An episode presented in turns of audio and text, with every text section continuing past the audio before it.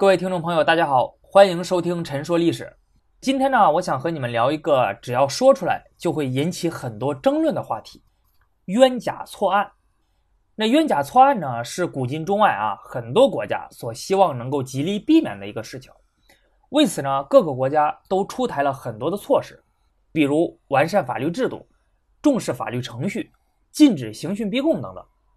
但是呢，你会发现，即使是在今天，在法治最为发达的西方国家里，其实也无法完全避免冤假错案的发生。而我们国家呢，这些年以来也揪出了不少的冤假错案啊，你比如聂树斌案、内蒙古呼格吉勒图案，还有浙江叔侄奸杀案等等，获得了人们的广泛关注。那不过我们今天啊，既不聊西方国家的冤假错案，那也不聊现在中国的，而是要把目光放到清朝。那说起清代的冤假错案，那大家比较熟知的，也许就是杨乃武与小白菜案啊。这个案子名气可以说是非常的大，入选了晚清四大奇案之一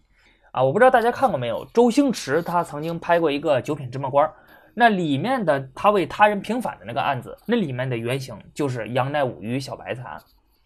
那不知道大家有没有想过，就是为什么当时会出现冤假错案？那很多人可能以为啊。就是这个很简单嘛，因为清朝是封建王朝，那法律制度设计出来呢，就是为了维护统治阶级利益的，而对于民众的生死一点也不在乎。下层的官员在办案过程之中收受贿赂、刑讯逼供啊等等，那尤其是在一些影视剧之中，经常会出现这样的场景：一个普通的老百姓被收受贿赂的官员、衙役等严刑拷打，最终被迫认罪，含冤而死。这个更加固化了我们对于清代冤假错案产生原因的认知。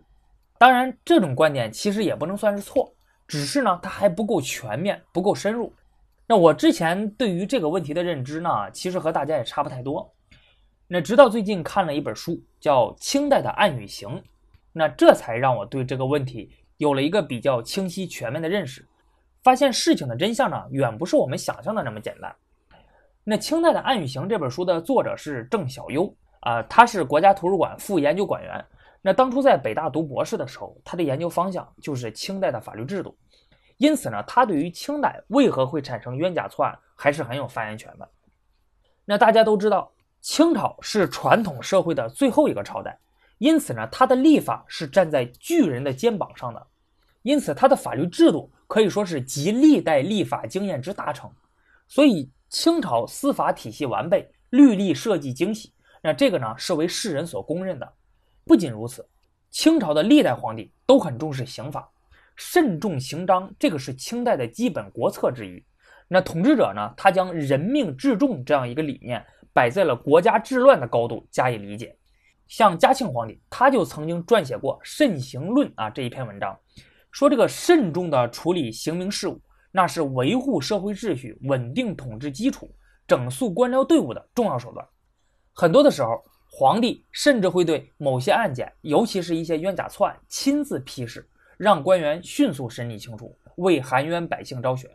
哎，大家听了之后，是不是觉得听到的这几点和大家头脑中的认识有些不太一样？那不过呢，这里还存在一个问题，那就是既然那清朝的法律制度啊，这么的完善，那皇帝呢也这么重视，那么为什么清朝还会出现那么多的冤假错案呢？接下来我将会从清朝历史上真实发生过的三个案件来和大家探讨一下这个问题。第一个呢就是麻城案。话说在雍正八年初，湖北省麻城县的一个叫屠如松的男子，他娶了一个姓杨的女子为妻，但是呢婚后啊这对小夫妻感情并不好，经常闹矛盾吵架。所以杨氏就离家出走了，但是呢，他没有回娘家，而是去了婚前一位相好的家中。那这件事儿，屠如松和杨氏的娘家都不知道。这个时候呢，杨氏的哥哥叫杨武荣啊，他看到妹妹不见踪影了，失踪了，所以就断定那是妹夫屠如松杀了杨氏，并且把尸体藏了起来。而屠如松呢，当然不会承认了，对吧？因为他觉得自己根本就没有干过这事儿，他反而认为说。那是你们杨家自己把我的妻子给拐带了、私逃了、藏了起来。那双方呢争执不下，所以就到县衙门打起了官司。那杨氏家族之中呢，有一位秀才叫杨通范，他找了当地的一个小孩贿赂了他，让他去衙门作证，说他亲眼看到了屠如松杀了自己的妻子杨氏。那麻城知县呢，他听了这个小孩的话之后呢，就信了，哎，所以就对屠如松严刑拷打。那屠如松呢，他受不了这样的酷刑，所以就承认自己杀了杨氏，并且说我把尸体啊抛在池塘里了。但是这些衙役找遍了周边的池塘啊，把水都吸干了，最终也没有发现杨氏的尸体。这个时候，杨氏的相好他看到事情越闹越大，不敢把杨氏留在自己的家中了啊，所以就把他送回了杨家，交给了杨武荣。杨武荣哎，这才知道原来妹妹没死，但是呢，你这个事情已经闹成这样了，无法收场了，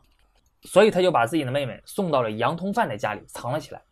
那因为杨通范他是秀才啊，他有功名在身，所以一般人不敢跑进他家里面去搜查，这样相对来说比较安全。那屠如松呢？他被屈打成招了，背上了人命官司。这个屠氏家族的人，那肯定是不能善罢甘休啊，所以他们就去湖北按察使司啊上告，请求申冤。那这里说一下，湖北按察使司呢，那是清代主管湖北省全省司法事务的一个机构。湖北按察使司看到涂家的上告之后呢，就要求麻城县再审。此时的麻城县县令已经离任了。接任他的呢是署理知县汤应求啊，署理呢意思就是暂时代理，你可以把它理解为就是代理知县。那这个代理知县他在接到上级的命令之后呢，就再次审了这个案子。在审理的过程之中，他就发现之前说亲眼看到了屠如松杀害了杨氏的那个小孩是收了杨通范的贿赂做的伪证，所以他就把屠如松给放了，而把杨通范的秀才身份给革去了。但是呢。这个案子并没有就此打住啊，因为杨氏一直没有被找到啊，当然你也没办法找到，对吧？因为他根本就没有死，而是藏在了杨通范的家里。那这一晃就到了雍正九年五月底，那人们呢在当地的一条河的河滩上发现了一具尸体，尸体呢没有了皮肉啊，只剩下了白骨。那杨通范听说之后呢，就让杨武荣去认领这具尸体啊，说他是自己的妹妹杨氏，从而坐实屠如松的杀妻抛尸之罪。以便恢复自己秀才的身份，那麻城代理知县汤应求啊认为尸体现在只剩下白骨了，你根本就没有办法辨认，而且根据验尸的结果，那死者应该是一个男性，所以你不能证明这个是失踪的杨氏。杨氏族人自然就是不干，大闹验尸场，不依不饶，最终惊动了省里的总督巡抚。省里为了弄清楚这个尸体到底是不是杨氏。特意派来了素有能力之称的广济县知县高仁杰啊，这个人办事很干练，很有本事，让他和新任的那个麻城知县一起审理这个案子啊。这个新任的麻城知县就不是汤应求了啊，因为那个咱们之前说过了，那汤应求呢他是代理知县，那现在来了正式的呢，他就卸任了。高仁杰这个人呢，他自从任职广济县知县之后呢，颇有政绩啊，那是湖广总督的重点培养对象。他这次就特别希望能够通过侦破此案来展现自己的能力，所以他一到麻城县之后，就立刻展开了审理。这一轮审讯呢，审讯了差不多九个多月，他对屠如松等人就严刑拷打、刑讯逼供，甚至把有些涉案人员给打死了。那剩下的人就受不了这样的酷刑啊，就没有办法，最后就承认了这样的罪名。那最终的审理结果是什么？是屠如松误杀了杨氏。这个过程呢，被。当地的一个小孩亲眼目睹了，然后给揭发了，所以他就被抓进去了。但是他通过关系上下打点，多方狡辩啊，又通过三次转移尸体，最终使自己无罪释放了。那河滩上发现的尸体呢，就是杨氏。屠如松呢，他害怕案情暴露，所以贿赂了衙役，让他们把河滩上的尸体换上了男人的衣服啊，发辫还有什么脚掌骨，冒充男尸，以此来误导官府断案。这里面还有一个细节啊。那就是河滩上的尸体，他确实是一个男尸。那即使你去刑讯逼供啊，你让屠如松等人承认这个人就是杨氏，但是呢，性别就摆在那里，这个是改变不了。而且说屠如松这些人，他们把河滩上的尸体换上了男人的衣服啊，发辫、脚掌骨等等，但这个呢，他们都没有做过。哎，你找不到证据啊，你这个怎么办呢？这个时候你都想不到，屠如松等人的家人啊，就为了让他们少些严刑拷打，主动伪造了证据。找来了别人的发辫啊，什么血衣等等，然后把这些东西埋在了河滩边。那高仁杰呢，装模作样的派人把这些东西挖了出来，充作了造假改尸的证据。屠如松在过去的九个多月的审讯过程之中啊，被这个高仁杰刑讯逼供啊，真是求生不得，求死不成，所以他的家人才这么干，就为了让他少些严刑拷打，主动伪造了证据。高仁杰的这个审理结果可以说是彻底推翻了前任的那个麻城县代理知县汤应求的审理结果。高仁杰他把屠如松等人按照办案程序押解到了麻城县的上级黄州府复审。当时黄州府的署理知府叫蒋嘉年，他有着很丰富的办案经验，他就觉得这个案子疑点重重啊，所以非常耐心的去询问犯人。那被屈打成招的屠如松等人，哎，一见这个情况，那就纷纷翻供了。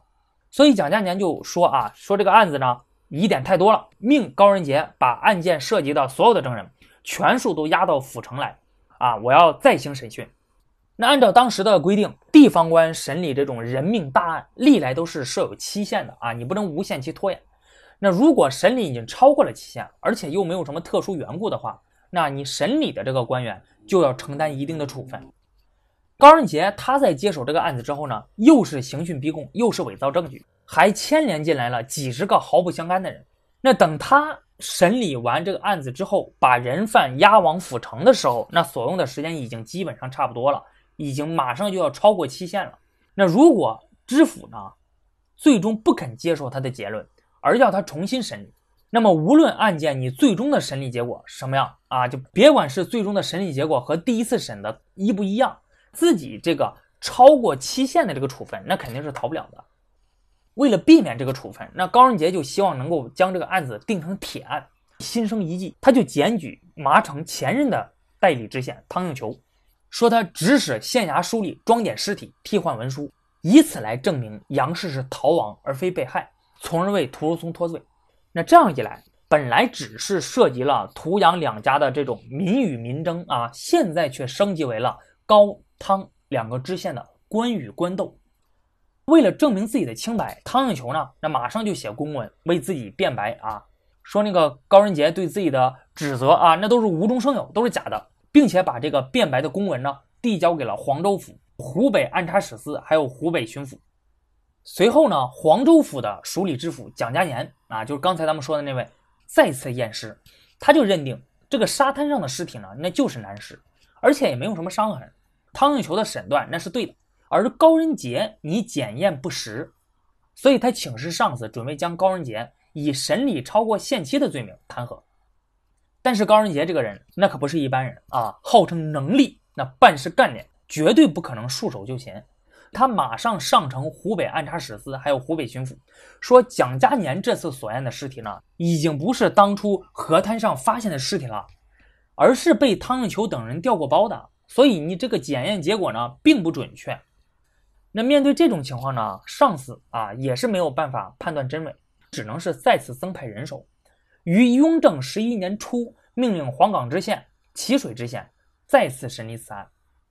那黄冈和淇水两个县知县在接手这个案子之后呢，那对于河滩上的尸体啊，是男是女，现在还没查出来呢。但是呢，却突然发现汤应求他在第一开始验尸的时候呢，把验尸报告中写的“手上有皮肉，尸系仰面”这样的话，哎，给删了，改了，改成什么了呢？身穿山袄，腰裹夹背。这两个知县就认为啊，说这个汤应求的这种行为非常的可疑，建议省里把他革职，然后除去官员的身份，那作为审讯对象。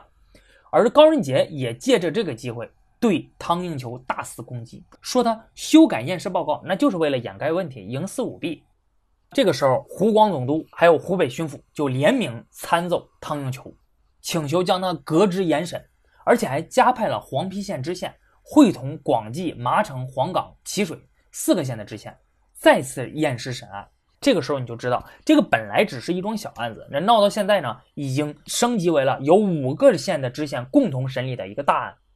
黄陂县的知县呢叫黄世忠，黄世忠呢，他想的是，就这次审理呢，我一定要维护高仁杰前次的审理结果。啊，为什么？因为高仁杰这个人深受湖广总督的赏识，是重点的培养对象。那黄世忠呢，不想得罪他。那另外呢，湖广总督还有湖北巡抚啊，已经联名弹劾了汤应求啊，说他有问题。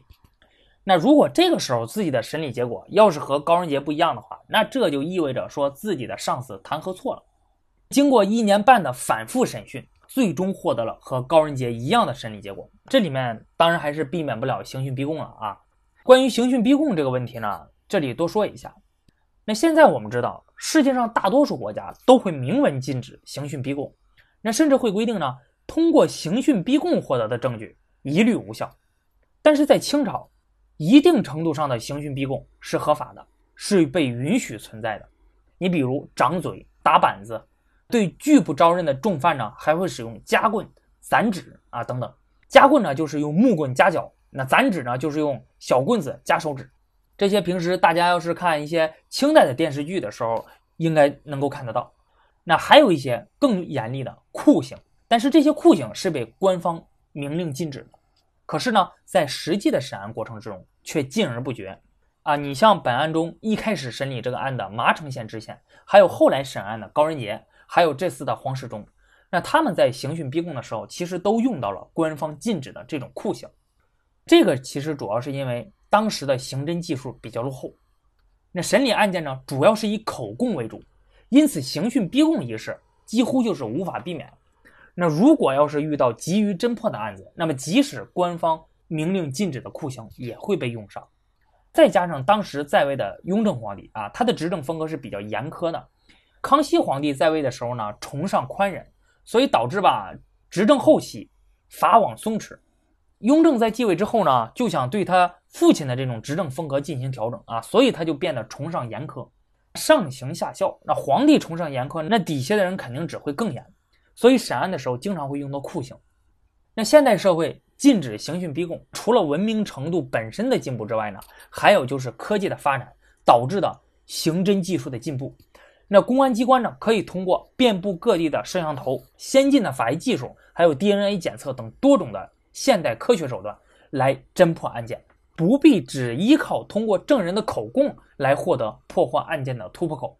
那现在话说回来，那黄世忠呢？他在审完这个案子之后呢，又经过武昌府知府、湖北按察使两层的审查，最终定案，认为屠如松杀妻抛尸，而汤应求呢知情隐匿不报，两个人被判处绞监后啊，也就是死缓。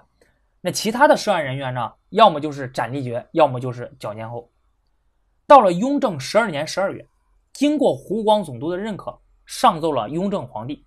并且转三法司核准施行。在雍正十三年八月初八，刑部下发的处决命令到达了湖北省城。